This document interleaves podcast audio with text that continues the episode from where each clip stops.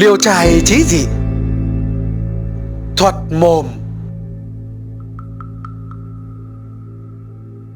Có một cô gái tuổi chừng 24-25 khoác một túi thuốc đến làng bán.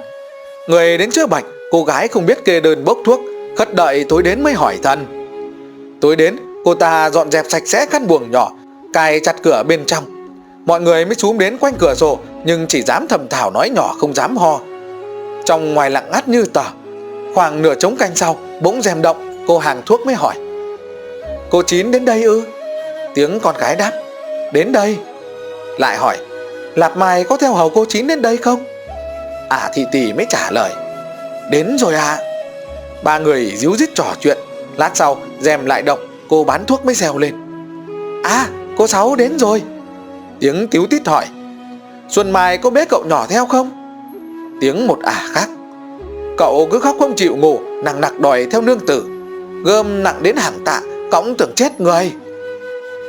Rồi tiếng cô bán thuốc ân cần, tiếng cô Chín thăm hỏi, tiếng cô Sáu hàn huyên, tiếng hai người thị tỷ rúc rích, tiếng cậu bé cười đùa, tất cả cứ rối rít lên. Lại nghe cô hàng thuốc cười nói, chàng nhỏ này nghịch quá xa, xa thế mà còn đem theo cả con mèo.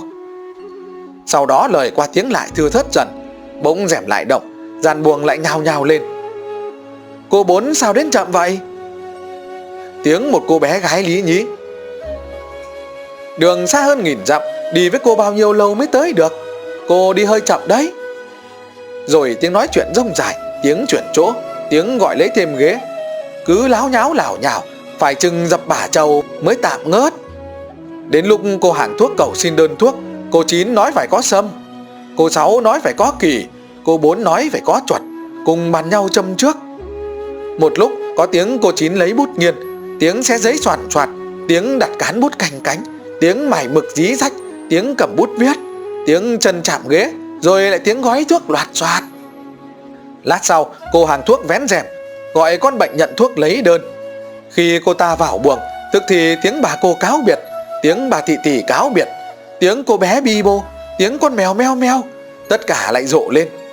Giọng cô chín trong, hơi cao, giọng cô sáu chậm mà buồn, giọng cô bốn mềm mại dịu dàng, giọng bà thị tì đều có sắc thái riêng, nghe thường có thể phân biệt. Dân làng tin là thần giảng thật, xong uống thuốc thử không kiến hiệu. Đó gọi là thuật mồm, dùng nó để bán thuốc cho chạy, xong ở đời cũng khối việc kỳ như vậy.